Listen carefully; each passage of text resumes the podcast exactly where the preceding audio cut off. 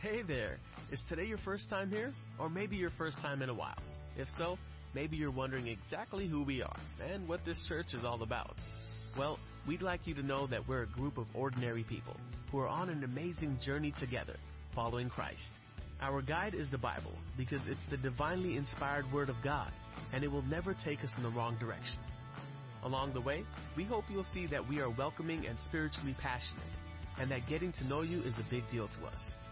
We know that the road is rough sometimes, but we'll work really hard to bring you practical and relevant messages to equip and encourage you through life's ups and downs. We want you to know that we care about this community, and we believe that it's our job to make it a better place. So, no matter who you are or where you've been, we're glad you're here with us today, and we hope that you'll join us on our journey, following Christ and living out His plan for us. So, welcome to church, and Merry Christmas.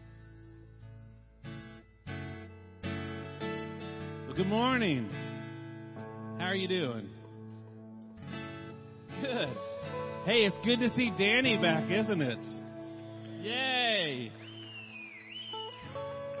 For those of you that don't know, Danny, uh, well, he's a cool dude. So if you're watching us online from a different state, you're missing out. So uh, would you stand with me?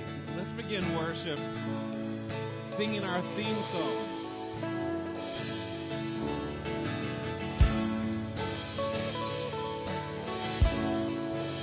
Sing with me. You are matchless in grace and mercy. There's nowhere we can hide from your love. You are steadfast, never failing. You are faithful.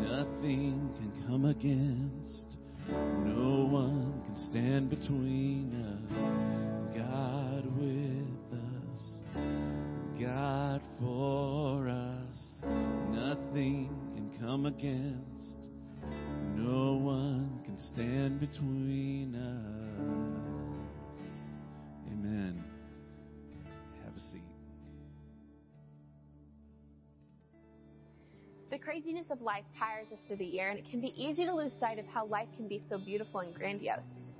The season of Advent is one that brings new life to the world as the year comes to an end. Monotony, stress, frustration, and more loom over the air, but as we find ourselves in the midst of this waiting, this season of anticipation, my hope is that you can look up. When walking down the street on any normal day, I find myself looking at the ground as I take each step. As I hurry from class to work, work to dinner, dinner to meetings, I notice myself looking at the ground as I walk with my mind racing from thing to thing, and I find myself just trying to get through the day. This happens every single day. I don't know if it's just because I'm so focused on squeezing every ounce out of every day, adding more and more until I lose sight of the moment, or if it is just habitual, but I have noticed something unique in these last few months. There are days where I find myself noticeably more sick of the same old, same old status quo. It hit me one day on one of the first gorgeously cool days of fall. I realized I was missing something and I just felt like I needed to look up. In looking up, I got to see the vibrant colors of fall that caught my eye. I got to see people out and about laughing as I walked by. I got to feel the cool breeze nip at my nose, and I noticed the way the fresh air made me feel, and a smile spread across my face as my two ears slowly froze. By looking up, my perspective changed. Everything in my life stayed the same. I still had the same classes, the same job, the same dinner routine, the same meetings, but I decided to choose joy. I chose gladness that was not based on my circumstances. That is what I mean when I say my hope is for you to look up. 2020 has been a tremendously long whirlwind for all of us. We are exhausted from this new normal that came so abruptly and harshly. But we are still here, and whether we want Christmas or not, it is a chance to bring life and joy back into the picture. Christ is coming, and Christ is here, and his gifts to us can be found in Scripture. 1 Peter 1 8 reads, So you have not seen him, you love him. And even though you do not see him now, you believe in him and are filled with an inexpressible and glorious joy. So today, I want to challenge you to look up. Not just at the world around you, but far past to the one who is coming. The very one that is the same yesterday, today, and forevermore. Look up and find His joy that exists in the beauty of His name, and He will bring you more gladness than you can ever imagine. Fall on your knees and thank God for everything in your life. Count your blessings, rejoice in every circumstance, and above all, remember the miraculous gift that His life is. Life is beautiful, it is grandiose, and it is fleeting. His joy will keep your head up even when you feel like looking down. Let's put Him back at the center of our lives and live this life more abundantly. Joy to the world, for the Lord is come. Let earth receive her King. Let every heart prepare him room, and heaven and nature will sing. Let's choose joy today.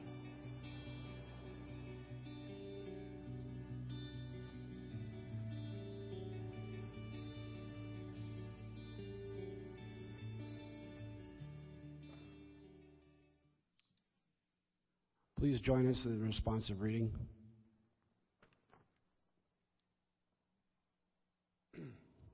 This morning we light the candle of joy. Joy is deep and abiding, rich and rewarding. Joy is a well that does not run dry when trouble comes. We seek joy in our lives, and we seek to share joy with those around us. The siren song of our culture is consumption. Consume more, and you will be fulfilled. Consume more, and you will be happy. Consume more, and you will have worth. When we allow ourselves to be entranced by this song, we will never find true joy. May we find contentment in what we have, and may we view others as God's beloved children so that we might know Joy is found not in consuming more, joy is found in a transformed life. This new life is one of generosity, compassion, and care for those around us. May we feed the hungry, clothe the naked, and have compassion on all, so that we might know true joy. We are invited into this new way of doing so we can become people of joy. This doing involves sharing, giving, respecting, honoring, and caring for people around us. Joy comes when we hold what we have lightly our possessions, our positions, our finances, so we can give freely. Joy comes in truly showing love to the other. May the light of joy consume our hearts as we allow Christ to transform us into generous people of joy. Amen. Amen. Will you stand with us?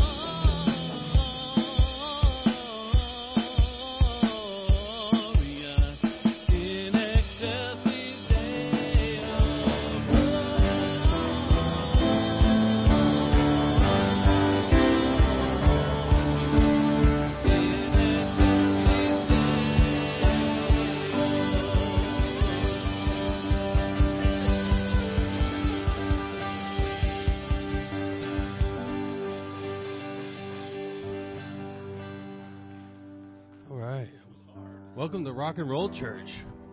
All right, I'll have you be seated, please. Uh, I'm a little too excited for prayer time now. But let's uh, let's pray together as we gather, and let's just uh, we gather to worship, we gather to just be with each other, and we gather to hear some good words this morning. Let's turn to Jesus now and just have a have a word, and, and really do your best to just empty yourself and listen to Him this morning. Father, we turn to you and we confess our need for you. And as we have less than two weeks before we celebrate your birth, Father, really instill in us what it means to have you do the just the weirdly strange thing of saying, Hey, I'm going to come to you as you are. I, the creator of all things, I'm going to come to you as a baby, helpless, not powerful, vulnerable. And Lord, I pray in these next two weeks that you really instill in us what it means for you to come and say, I want to connect with you the best way possible. I want to be just like you. I want to be hurt like you're hurt. I want to experience joy like you experience it. That you, God, the creator of all things, said, I am going to come to you to show you what it means to love and be loved and to serve. So, Father, I, it is still something that's such a mystery to me today. But I pray that we might fully understand you better in this season of celebrating you coming as we are. And that we might be able to share with someone who needs the good news of your love, of your sacrifice, of the great news of your salvation. That we might embody your love and just love those people during this season when I know your Spirit is working in the hearts of those who don't even acknowledge you. So, Father, we we humble ourselves before you. And we thank you for the love that you've shown us, continue to show us. And I pray, Father, that we might just to hear more of you in our hearts this season. We praise you in all things. Amen.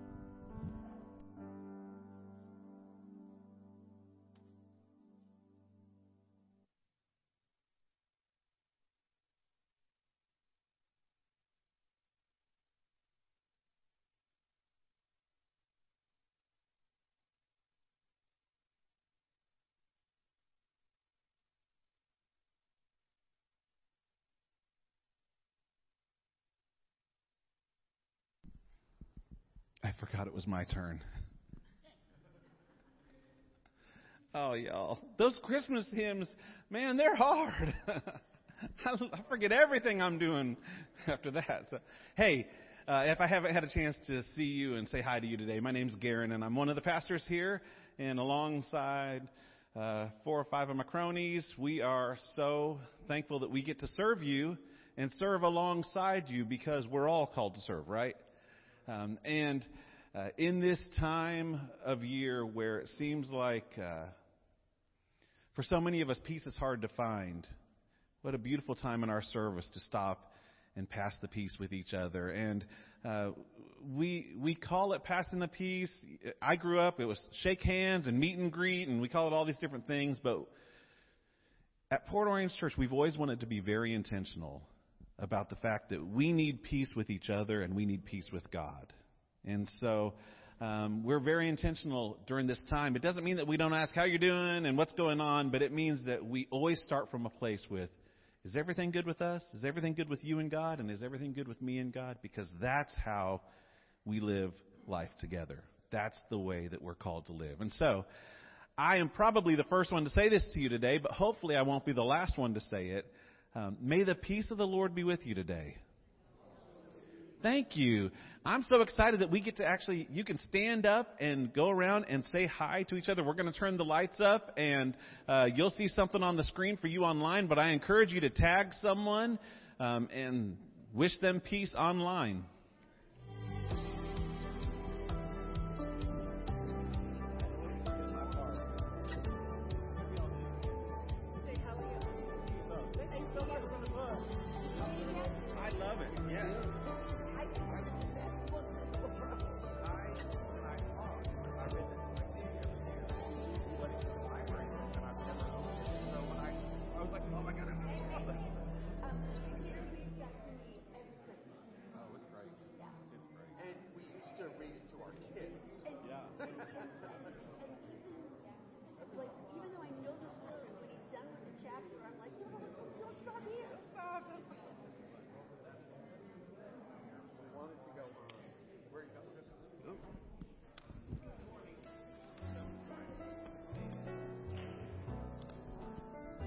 Does inviting neighbors to church make you feel like a blockhead?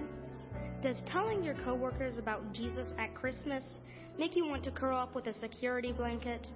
Does bringing your extended family to a holiday service make you feel like you killed that little Christmas tree? Don't worry. Though it may be painful for a moment, it's good grief. This year, you could be the reason those you love discover what Christmas is all about. This holiday season, invite them to church.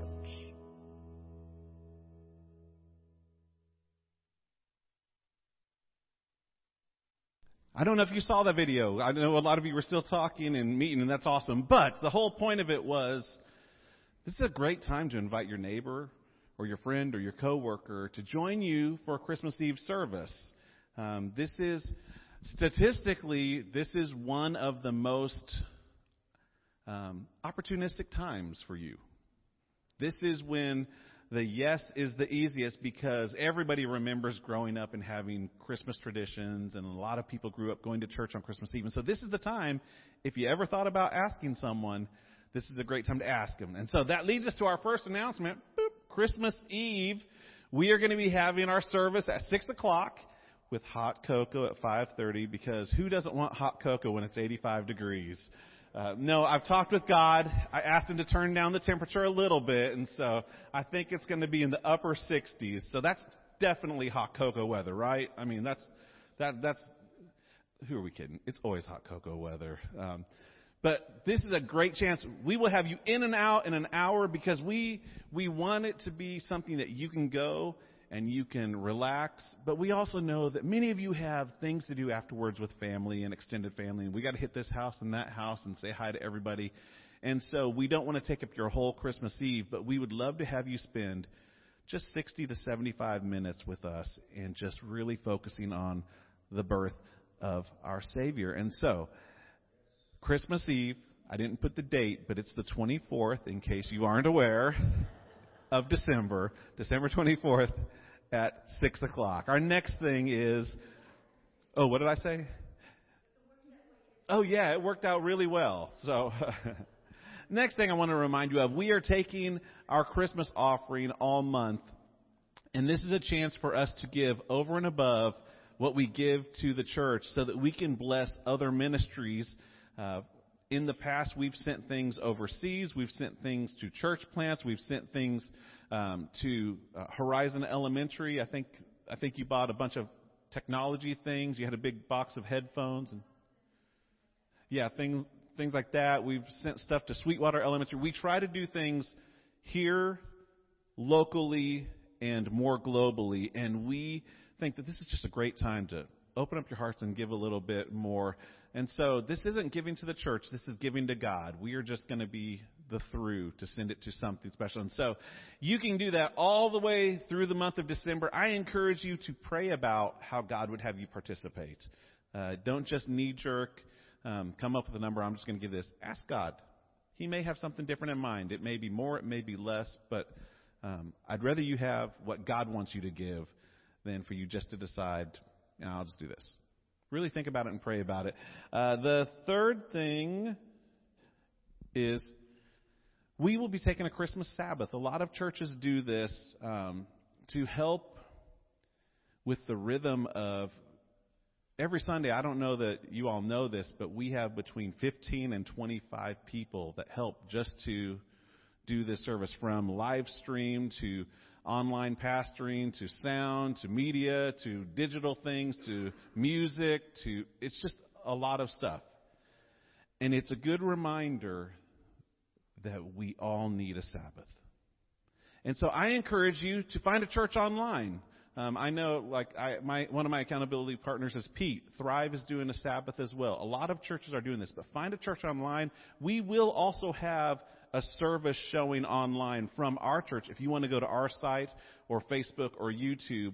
But it will be basically a recap of Matthew chapter 5 because in January, I'm so excited, we're starting Matthew chapter 6, the second of the trilogy chapters of the Sermon on the Mount. Sounds exciting when I call it a trilogy, doesn't it? Um, so this one is it's really good, and so we'll be starting that in January. So you may just say, "I'm going to watch our service and worship again um, and remember Matthew 5 and get back in the mode of the Sermon on the Mount and the words of Jesus. So I think that's, is that it for me? I think that's it. I'm going to stop talking. Jason, I think you're up.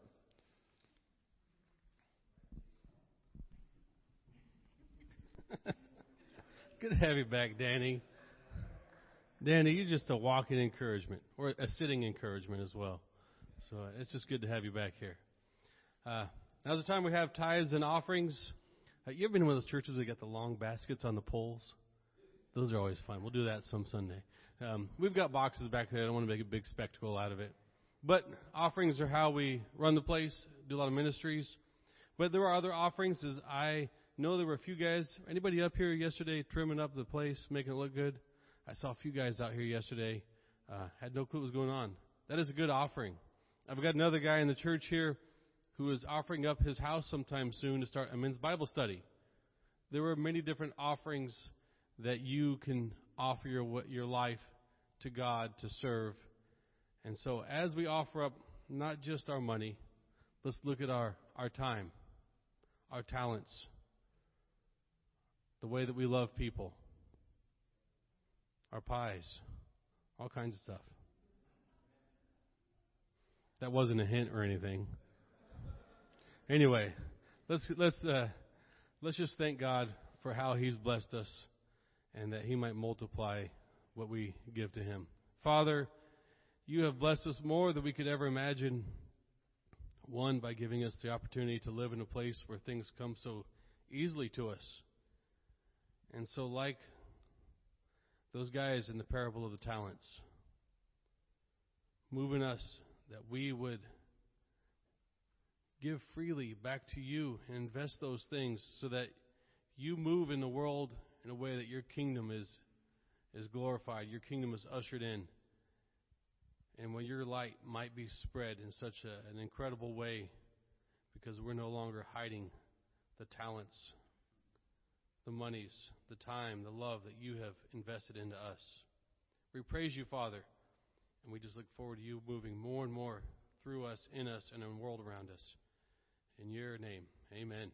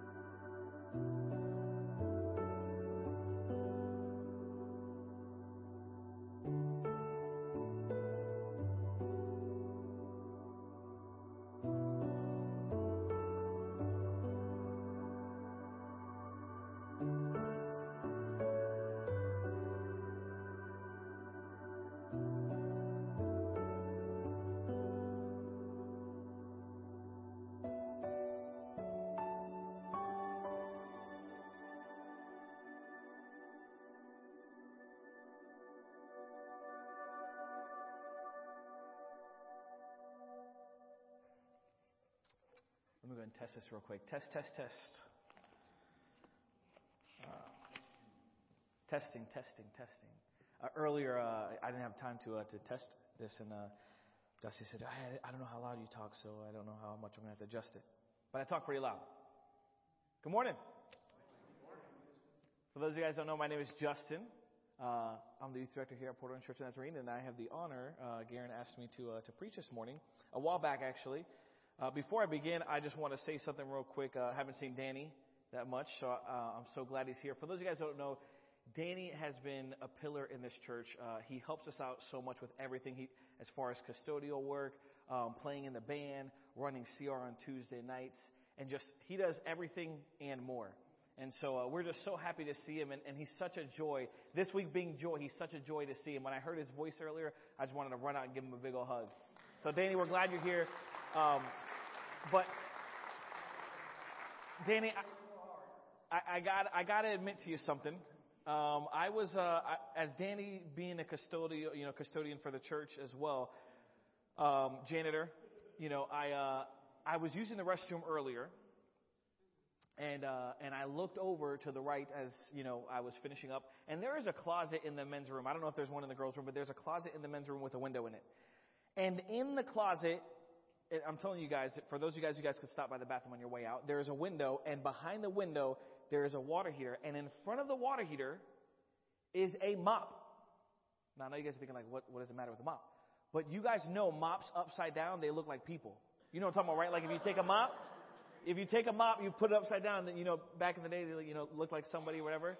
I, so I'm sitting there, and I look over, and I'm like, oh, and then I was like, oh, it's a mop. So, Danny, if you can, I know it's your first Sunday back, can you, can you move the mop a little? I was a little scared earlier. I was a little worried. I was a little worried. no, guys, uh, you know, I'm glad you're here, Danny. Uh, but uh, you know, guys, Garen had asked me. Uh, he, he emailed me a while back, and uh, he said, "Hey, can you preach this this Sunday?" And of course, I didn't see it. I'm, I'm a millennial, so I don't I don't use email. You know, my job's always getting on me about it. Did you check your email? Did you check your email? You know. And uh, and so Garen texts me, knowing me. Garen says, "Hey, did you get the email that you're supposed to preach in a few weeks? It's on joy." And I wrote Garen back. I said, "Joy." And he writes, yeah, are you going to preach it? And, I, and, and when I seen him later on, I said, I wrote you back joy because I'm like saying like, yeah, it, it's joy. Like, what do you mean? You know, like it's, it's a no-brainer, right? Um, and so I, you know, I got to apologize because as, as the weeks went by, uh, you know, I had my sermon already prepped. Joy, it's, it's pretty simple and easy. Does everybody know what joy is? Everybody knows. What, I mean, joy, it's, it's pretty common, right? Everybody knows what it is. And so I had it all figured out. And for those of you guys don't know, the way that I prepare my sermons is a little bit different. I, I don't I, I don't prep my sermon far in advance, and then I don't do it with anything in life. To tell you the truth, if you ask my wife, I don't prep anything in life in advance. So I'm the kind of person that just gets it all in my head.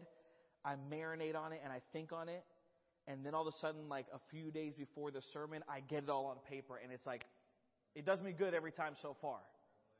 So far, it's always done me good, right? And so I, am here, I'm marinating, I'm marinating, I'm marinating on what I'm going to preach on joy. And when I go to put it on paper, God just turned it all around. And I said, no, no, this isn't fair because, you know, this is the way that I, I always do it this way. I, I, I, I don't, I, I get, I let you speak with me and then I put on paper. And now you want to change it all up. So it's funny because uh, Pastor Jason sees me in the hallway today and uh, he goes, hey, Justin, uh, do you want me to go back there and help you write up a sermon real quick? And and Jason, you've seen the paper in my hand, right?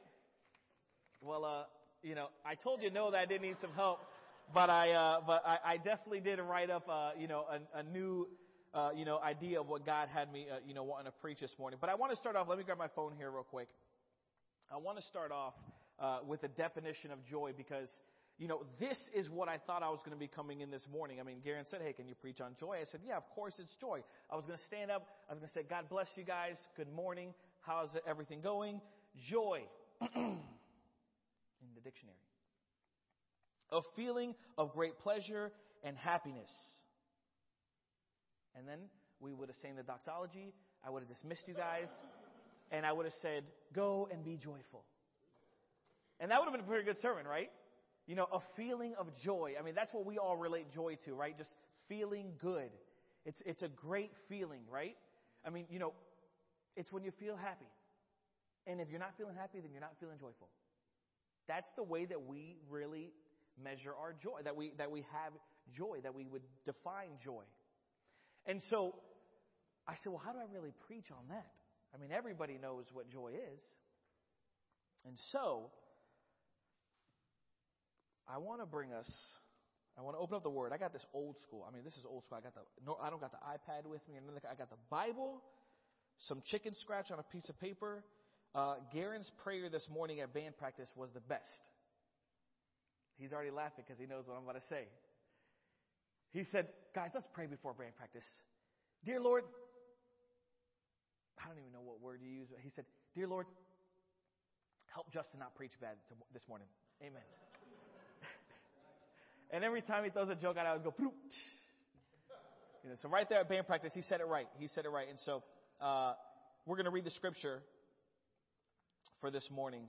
Uh, it is found in Luke chapter 3. If you guys have your Bibles on your phone, or uh, it should be pulling up on the screen here. Did you add it in there, Garen? Good, nice. So, uh, yeah, Luke chapter 3, verse 7 to 18.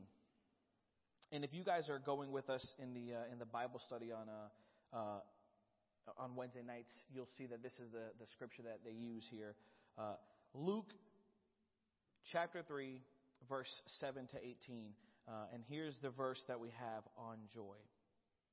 He said, therefore, to the crowds, or I'm going to actually read it from here. It says, John said to the crowds coming out to be baptized by him, You brood of vipers, who warned you to flee from the coming wrath?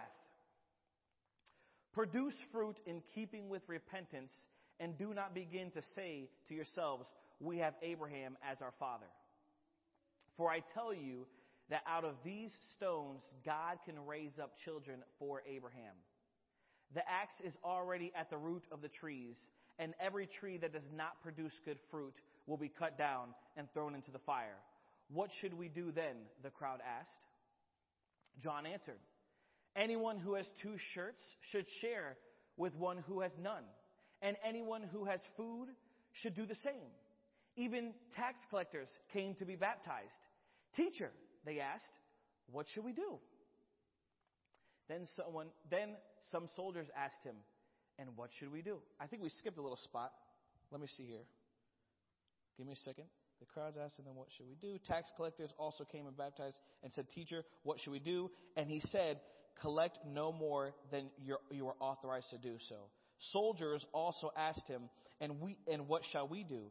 And he said to them, Do not extort money from anyone by threats or by false accusation, and be content with your wages.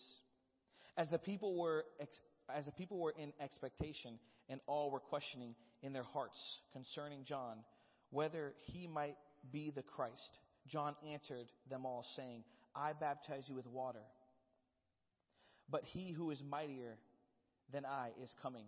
The straps of those sandals I am, un- I am not worthy to untie. He will baptize you with the Holy Spirit and fire. The winnowing forks in his hand to clear his threshing floor and to gather the wheat into the barn. But the chaff he will burn with unquenchable fire. So, with many other exhortations, he preached the good news to the people.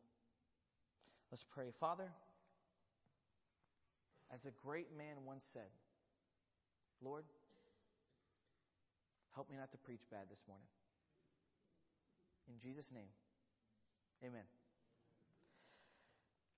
Isn't it funny how this scripture that we start with this morning on joy, it is John the Baptist as people are coming to get baptized. I mean, you would think that we would all, if I said, hey guys, we have a group of people coming to get baptized this morning, we would all, woo, we'd all shout, hoot, holler, and when they come walk to the door, we'd have a big old sign, welcome. John says, you brood of vipers, who warned you to flee from hell? You brood of vipers. John goes to them. He says, I mean, you know, I don't know all the translations of you brood of vipers, but I'm, I'm being honest with you guys, it doesn't sound nice. And that's what we start with. You brood of vipers. It's a weird spot for John to start, uh, especially for this week as we dive into joy. Now, as I mentioned earlier, we know what joy feels like. We, we understand, you know, what joy is. I mean, even the littlest child in here, if they don't know the definition of joy, they feel it in their hearts and minds. I mean, if you've seen my kids, we could be going through the worst situation, like a flat tire or something like that, and they'll just be in the car like, woo, this is fun. The cars are going by. So they, they know joy. But this is where God turned it around for me, especially this week, is as I, as I prepared a message to tell you guys what joy is, God said, no, no, no, no, no, no. I want you, because I could tell you guys, go and be joyful. You know, go and have a nice week and be joyful. Because you guys know what it feels like, right? I don't need to preach to you guys to feel like joy because you know it already. I could tell you, go and be joyful. But you see, God said, But Justin, where does joy start? Where does joy start? You see, if I asked you guys, raise your hand if you want to feel joyful this week. Everybody would raise their hand. I want to feel joyful this week. This week I want to feel with joy. But if I also said, you don't have to really show your hands, but if I said, this past week, if you feel that your joy has been stripped from you at any time, raise your hand. I guarantee you, half, if not more, of the church would raise their hand and say, I feel like my joy has been stripped from me this past week. There's some people in this place this morning that might even say, I feel like this past month, I feel like this year, I feel like this last two years, my joy has been stripped from me. And, and, and I understand, Justin, what joy feels like, and I get it if you tell me go and have a joyful week, but I, it's not that easy. It's not, it's easier, what is it? It's easier said than done. Be joyful. Just go do it. Have fun. Good week. Thanks for coming, right? But it, it would be to no point if I didn't, if we didn't dive into the Word and we've seen where joy came from. Because that, in the midst of trial times or whatever it is that we might be going through, we could always go back to the beginning and say, I know how to get there.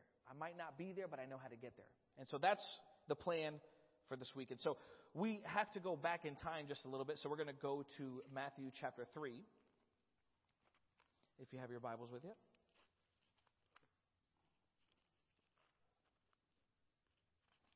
I always I try not to put um, bookmarks in my Bible because you know sometimes if like the pastor has like a bookmark, then like he just flips it automatically and I'm not even there yet.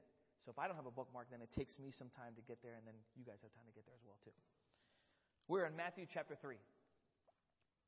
And, and if you look here, uh, you know, Matthew chapter 3 is titled uh, John the Baptist Prepares the Way. And this is in correlation here with, with Luke chapter 3, where John goes on and he begins his ministry uh, telling the people, Repent, for the kingdom of heaven is near. Uh, and then if you go down, we're not going to read here just yet, but I just want to give you a little, I want to catch you up to speed before we get on to reading. So in the beginning of uh, John, uh, Matthew chapter 3, John the Baptist is preparing the way. He's letting the people repent for the kingdom of heaven is near.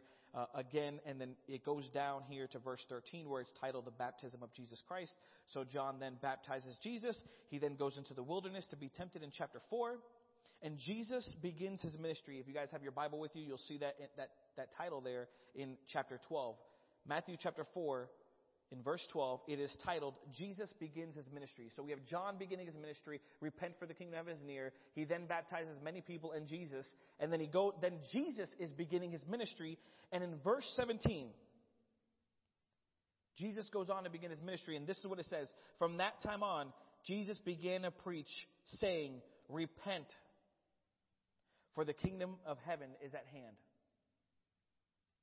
Similar to the same words that John began to preach. And so when we look and we see, okay, John in Luke chapter 3, when he meets these people, he's saying, You brood of vipers, on this joyful sermon this morning, repent. And if you look back and you say, okay, well, where did John get that from? Well, we see that John is getting that from Jesus. Because when Jesus starts his ministry, Jesus is saying, repent for the kingdom of heaven is near.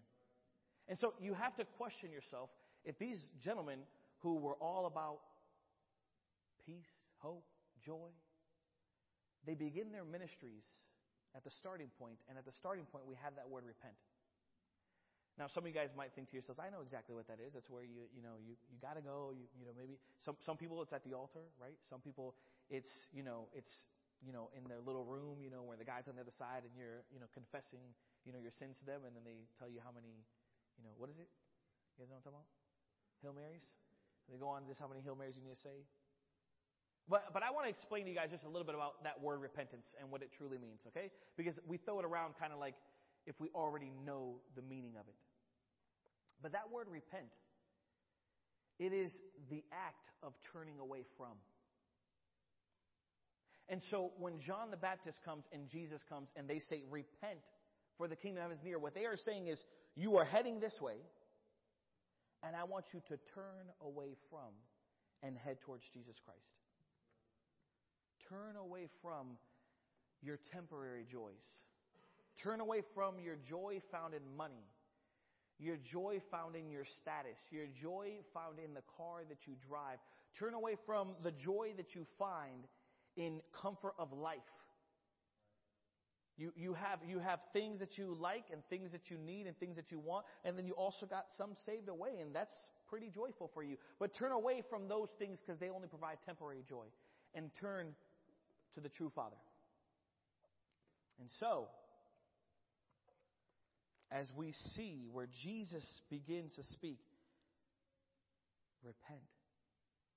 John begins to speak, repent before we step into this life of joy we have to go even further back real quick, if you guys don't mind, in Matthew chapter 1. I just, I, I really, you know, this is the part where I was getting this morning because I knew I said, okay, this morning I know where I'm going with the message. Now that God has told me, you know, hey, I don't want you to just tell them how, ha- how happy, joyful, uh, joyful life is. I want you to tell them that it is not all feelings. It's not all peaches and cream. It starts somewhere, and that somewhere is not what you would seem to be where joy would start, right? You would think that joy would start with a gift or something like that. But here we see that joy is starting with repentance. And then this morning he said, Well, go even further back than that, Justin. Why do they need to repent? What is the purpose of it? And that's found in Matthew chapter 1. And if you're, if you're there, if you go down to verse 18, you'll see that it's titled The Birth of Jesus. It talks about the, the story of Mary where, you know, she's a virgin. She says, hey, I'm pregnant. Uh, and then, you know, her husband is thinking to himself, okay, well, you know what? I'm just going to divorce you because there's no way that you're pregnant and you're a virgin. Uh, but then an angel comes. An angel comes to Joseph. And in verse 21, this is the beginning.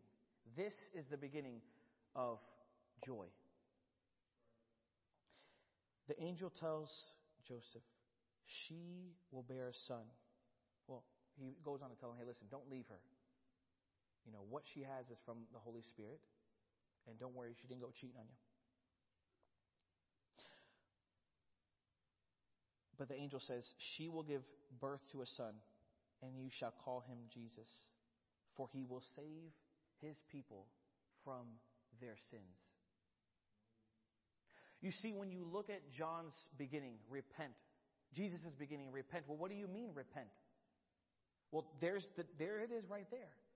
The purpose of Jesus Christ, the joyful King, his whole purpose on earth was to save us from our sins, to save us from this wretched state that we're, that we're born in, where, you know, Paul describes it so clearly where he says, The things that I don't want to do, I keep doing these things. And the things that I do want to do, well, I just don't do them all the time. I mean, let me repeat that for you. Paul says, The things that I don't want to do, those things I still keep doing. I don't want to do them, but I just keep doing them. But I really don't want to do them. And the good that I want to do and that I ought to do, that just can't get done. Has anybody been in that situation before? Like, does that strike the heart just a little bit? Are you ever in a spot in your life that you could say, man, I don't want to keep doing this, but I just keep doing it? But I really don't, I promise you. I, I, I don't want to keep walking away from God. I don't want to keep turning away from His ways. I don't want to keep forgetting to pray to Him. And I don't want to keep forgetting to read my Bible, but I just keep doing it. Well, Paul goes on and he says, Who could save me from this? Who could save me from this, this life of turning away from Jesus constantly? And he says, Thanks be to God. You see, church, this morning, the message of joy is where it starts. And jo- true joy is birthed out of repentance. So many times we are so, we, we shy away from conviction. Do you guys know what conviction is? It's, it's Maybe when you've done something wrong and you feel it in your heart, you're just like, oh, I just feel real bad. That's conviction. But the problem that we have as, as, as humans today is we don't want to tell anybody how we feel, especially if it's bad. Like, if I'm feeling bad for something that I did, I don't want to let nobody know. I'm like, I'm just going to come up here, smile, and, and you guys could hear me and, and, and you guys could see me and I'm going to come to church and wave and shake your hands, right? And this is what we all do. But we don't want to tell anybody that we're struggling. We don't want to tell anybody what we're going through or what we can be going through in our lives. When somebody says, How you doing? we say, Good, I'm doing fine. That's the perception that I want. I want you to, to, to think that I'm fine. So we don't want to share with one another how we feel. But you see, that's not the way that Jesus has it. And, and we're going to find that here in 2 Corinthians. If you have your Bible with you, turn with me. 2 Corinthians chapter 7.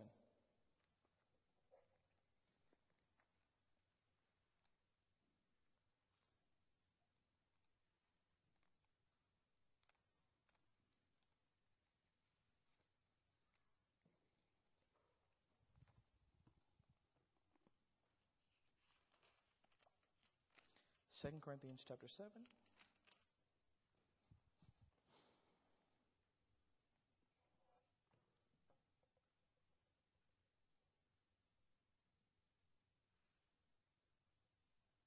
Chapter 7, verse 2. Does anybody see the title there? Paul's joy. Paul's joy. You see, Paul goes on and he begins to rebuke those around him. He begins to say, hey, listen, guys, you know, what you're doing is not right. And there's more to this Jesus Christ than what you think. And some of them, they're feeling a little bad because they've realized, man, there's some cleaning up that I need to get done in my life. And, and, and joy is not just the end result of what I see in other people's lives, right? a lot of times, you know, I'll see somebody really happy and I'll say, I want that. And that's what I need to feel and that's what I need to have. But then we don't know how they got there. And so Paul describes it perfectly here in 2 Corinthians chapter 7. We're going to start here at verse 8. Paul states, he says, For even if I made you grieve with my letter, I do not regret it. Though I do though I did regret it, for I see that my letter has grieved you. Though only for a while, as it is, I rejoice, not because you were grieved, but because you were grieved into repenting. For you felt a godly grief, so that you suffered no loss through us. For godly grief produces a repentance that leads to salvation without regret. Whereas worldly grief produces death. For see what earnestness this godly grief has produced in you, but also what earnestness to clear yourself, what indignation, what fear, what longing, what zeal, what punishment. At every point, you proved yourself innocent in this matter. You see, this message of joy through a baby is the purpose for this baby. Jesus' purpose in our lives is that he was born of a Virgin Mary. They gave him the name Jesus Christ, and he was to save his people from their sins. But there's one way that we do that it is through repentance. And through repentance, godly sorrow, through God's conviction in our lives, through his, Him rebuking us. We don't like it all the time. We don't like it all the time when God rebukes us. But do you know that in the Bible, the word says, I rebuke those who I love? And yet we shy away from him rebuking us. When we feel bad inside, we say, I don't want to hear it, I don't want to hear it, I don't want to hear it. But yet, God says, I rebuke those who I love. If I'm correcting you, it's because I love you and I care for you and I want you to turn your life around. And so when you begin to live this life of repentance, of turning away from your wicked ways, there is a transformation that begins to happen in your life. The God that we serve this morning, church, is a God that is continuously transforming your life. Your life is continuously getting better and better for God, and He's continuously speaking to your heart. You know, some people think like, hey, once we, Justin, how was it? Was it you said the prayer, and then after you said the prayer, you're just good, everything's fine?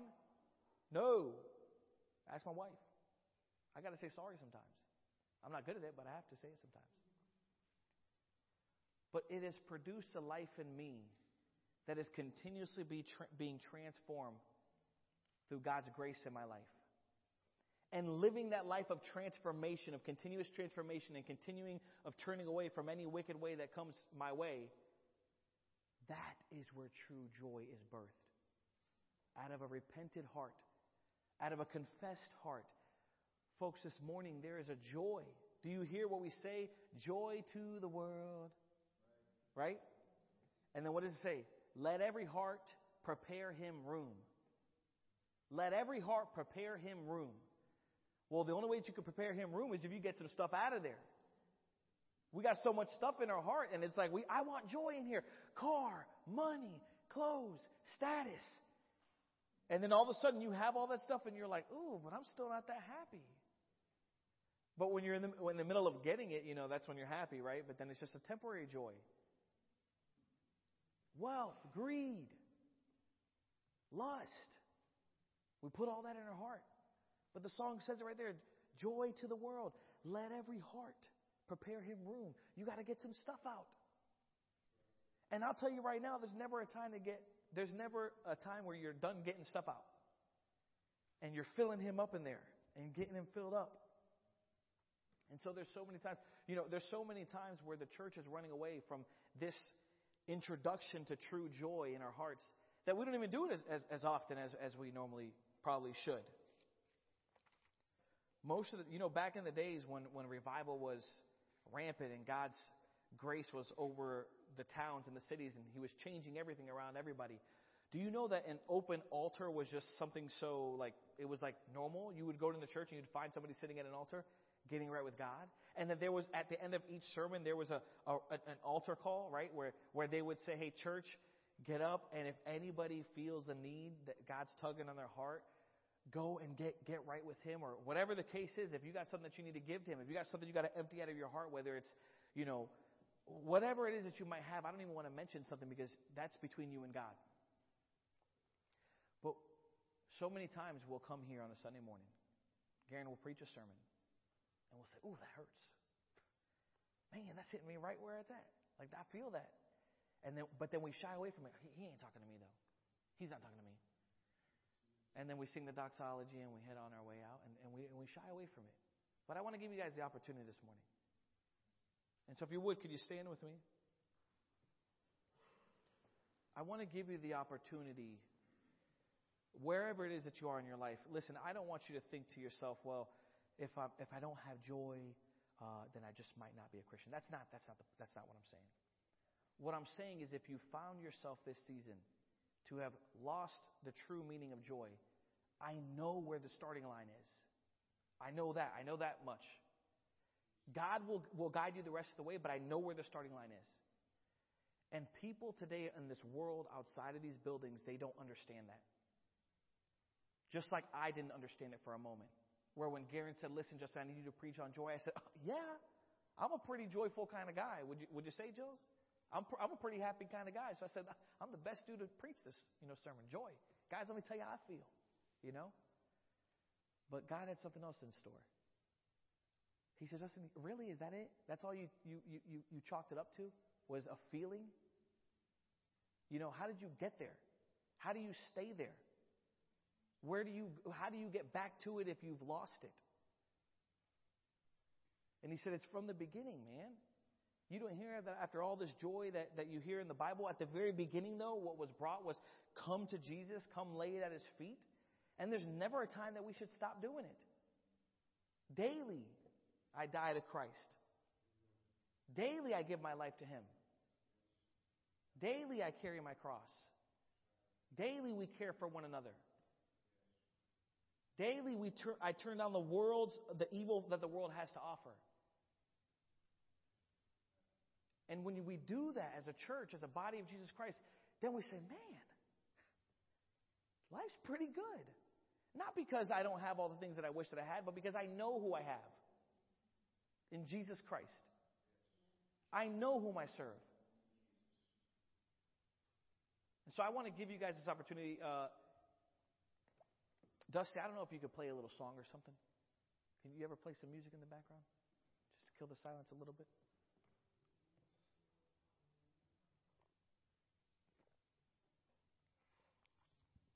Dusty's going to play a song here for us. And um, Okay, Garen's going to get up there. He's going to noodle away. But, guys, close your eyes if you will.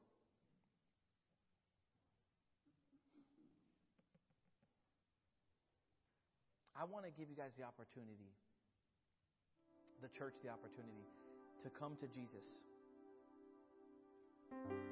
If you find yourself at a spot in your life where you say, man, not feeling it. Maybe you are still feeling it. You're like, well, you know what? This is a life to live. It's a life. The, life of a Christian is a continuous life of laying things down at Jesus' feet. I want to give you that opportunity this morning. And so, however you feel comfortable, if some of you guys want to make your way to the altar, now is the time. If you want to have a seat there where you're sitting, you can. If you want to stand, whatever it is, whatever position you want to get yourself in to meet with Jesus. But I want to remind you, you know, there's no special magic that happens at these altars, but I'll tell you what. If you get to Jesus' feet, he'll show up.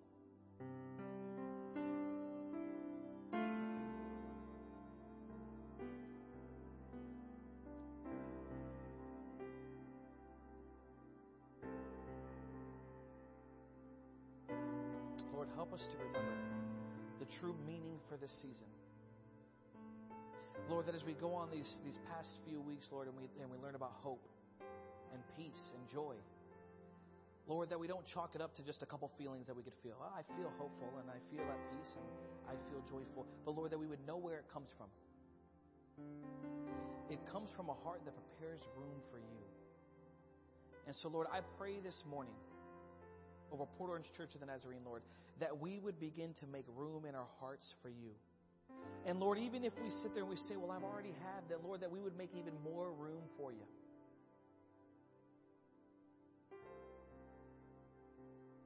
Father, that we would allow you to have your way in our lives and in our hearts. Lord, that we would understand that even though we might feel bad for a moment, there is true joy in repentance. There is true joy in confession. We might think to ourselves, well, well Lord, if I come to you now, what if Pastor sees it? And, and, and, and what if my family and friends judge me for it? But this is a glorious day. This is a glorious morning, Lord, to come to you. This is one of the best things that we could ever do, Lord, is to give you our lives and our hearts.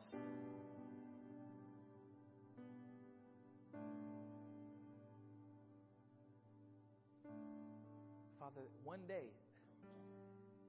you're going to come back for us. And when we see you, Lord, face to face, and you say, How do you explain your life, Lord? I want to be there saying, Because of you, I gave it all to you, Lord. All to Jesus I surrender. Lord, I hope that we don't get there that day and we say, But Lord, I, I, I was worried what my wife would think of me if I came to you. I was worried what my kids would think if, if they knew that I had some cleaning up to do. Or what my friends and family would think, or what pastor would think if I had to take care of something with you. Because, Lord, you would look at us and you'd say, Well, where are they now? It's just you and me. You know, there is. There's a warning in joy, in this sermon of joy. The Lord, most of all, if we if we heed it and we and we listen to it, Father, that is where we will. Hmm. Garen, can you can you just can you sing that verse? I surrender all. And with that, we'll finish up. But uh, may we sing it with our hearts this morning, church.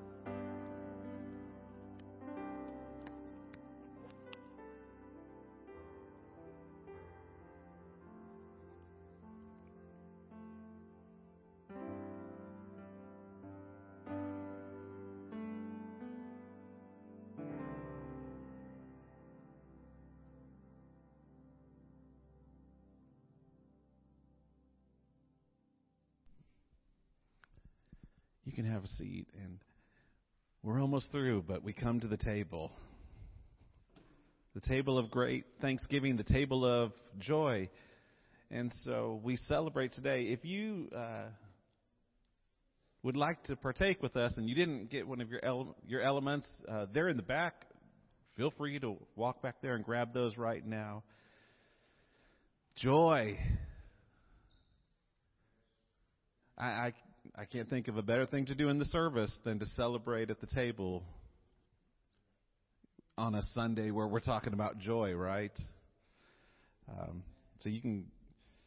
I encourage you always get the bread first. It's a lot less messy.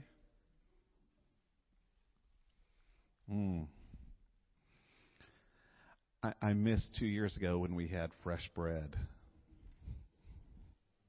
Soon, soon. Uh, I think about joy and goodness. Some of the times when I've been most joyful, there's it's been during these times of these unexpected twists. Has that ever happened to you? Something you didn't think was going to happen, and what? Um, or something that was so much better than you could have ever hoped for, or, or you know, those are times of joy, and and I, I I think of time when Jesus sat with his disciples and and he had this ultimate unexpected twist where it was like, okay, we celebrate every year to remember this joyous occasion where we were delivered from slavery, where we would, were delivered from the hand of Pharaoh, where we were mightily brought out of Egypt, and God did something that only God could do. And well, I mean, you've got Miriam's song, Sing to Yahweh, for he's triumphed victoriously. The horse and the carriage he's thrown into the sea. I mean, this was a joyful occasion. And then this unexpected twist where Jesus says, Oh, you thought that was joyful. It's about to get real. and he says, This this bread, this bread which represented something else there's now an unexpected twist, and this bread in just a few short hours is going to represent my body, which will be broken for you. So he held up the bread and he blessed it and he said, Take, eat, and be thankful. And in the same way, he lifted up the cup. And he said, This cup is the sign of the new covenant. I say this a lot, but man, that word new changes everything, doesn't it? Our God is a God of the new. And that should bring joy. And he said, This cup represents where it once represented the blood of the Passover lamb, where God saved you from death because you had the blood of the lamb on your doorposts. There is a new lamb a new paschal lamb that will be shed in just a few short hours. And this blood represents, or this cup represents my blood, which will be shed for you for the forgiveness of sins, for the forgiveness of your sins, my sins. So take, drink, and be thankful.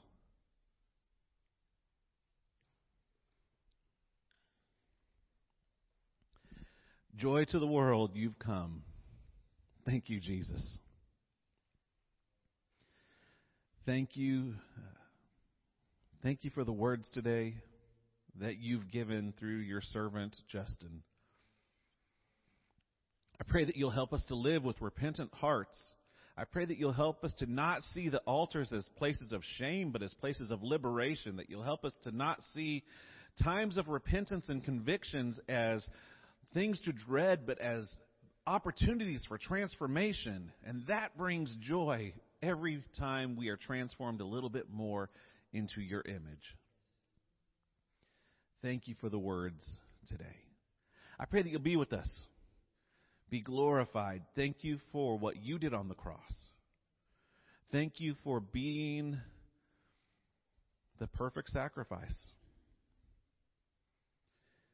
And because of you, we live and we have joy, unspeakable joy. We love you, Jesus. And we pray this in your name, our risen Savior. Amen. Will you stand with me? If you're visiting with us, we sing our doxology. Um, if you're not familiar, a doxology is a blessing or a benediction or a hey, it's time to go eat type of thing, and we sing it. So if you know it, sing it with us. And if you don't know it, just listen and receive it. Um, sing with me. We sing Hallelujah. Let your kingdom come in our hearts, in our homes. Let your will be done as we go in your name. We shout and we proclaim. Let your will be done in us. Go this week living in his joy. We'll see you next Sunday.